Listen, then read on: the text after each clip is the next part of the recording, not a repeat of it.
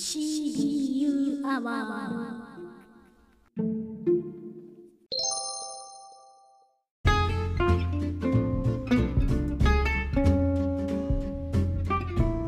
この番組は FM ポッドキャスト放送局 CBU from 猫ヶ崎からシャム学長から直々に命を受けたチーム CBU ディレクター兼総監督山梨小鉄がお送りするコンサバにビジネスの気づきを伝授していく番組です。お堅い話は NG のゆるいスタンスで進行していきます。あなたの人生の3分間だけお付き合いください。それではよろしくお願いいたします。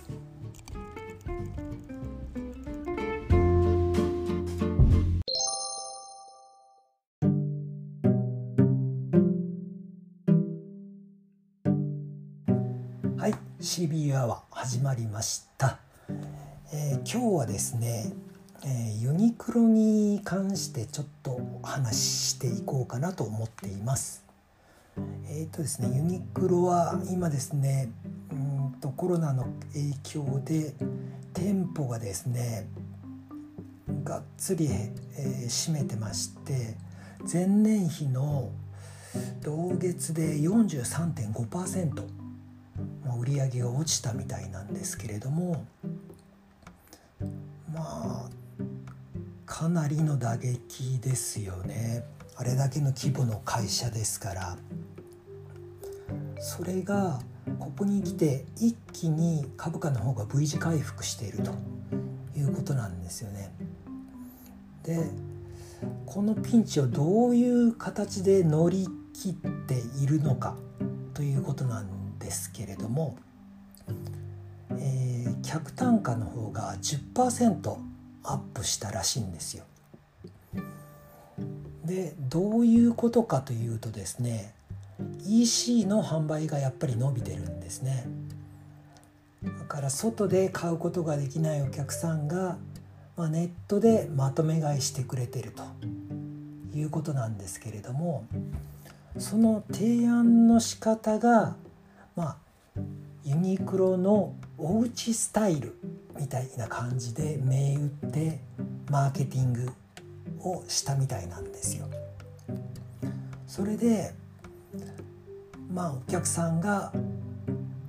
今まで買わなかった層まで取り込んでもしくは今まで買ってた層がより一層枚数を買うようになったっていうイメージですかね。でこれに関して、まあ、いろんな方がユニクロの柔軟な戦略もしくは商品力が素晴らしいっていうことで称賛してるんですけれども私はむしろですね逆に思っててその柔軟でフレキシブルっていうよりはユニクロ保守的だなって思うんですよね。でそれでもまあすごかったなって思うのは自分の強みを知っていたっていうことですね。もともとユニクロは、まあ、ジャージとかインナーとか部屋着そのワンマイルウェアとか言ったりしてますよね。そういう品質がもうすごい高くて得意だった会社ですよね。その得意な部分をどっちかというと裏にこう引っ込めて表でデザインされたものを売ってるスタイル。そういうアパレルのスタイル。独特なものですよね。だから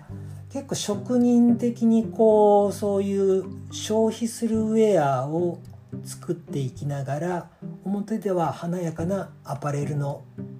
形を見せてるっていうビジネススタイルだと思うんですけれどもまあこのコロナの状況でお客さんの冷静をに見れたことで自分たちの強みをもう一回こううまい形で引っ張り出したそれに成功したのが今回のケースだと思うんですよ。お客さんを十分にま観察できたことでその生活変容に気づいてそれに対するマーケティングっていう形で広告そうですねネットの表現の仕方このおうちスタイルですよね。もしくはテレビ CM でそういうのをそこは柔軟に打てたということです。ただその商品構成とか新しいものを作ったわけではないですし今までの自分たちのものをそれで売っていたと。だから商品には一切手を加えていないんですよね。ただ売り方というか見せ方を変えただけということなのかなと。でまあお客さんを見て学長が言ってますけれどもお客さんをまず見るそして自分の強みを知ってそれで最小限の動きで対応したっていう成功例なのかなっていうふうに思いますね。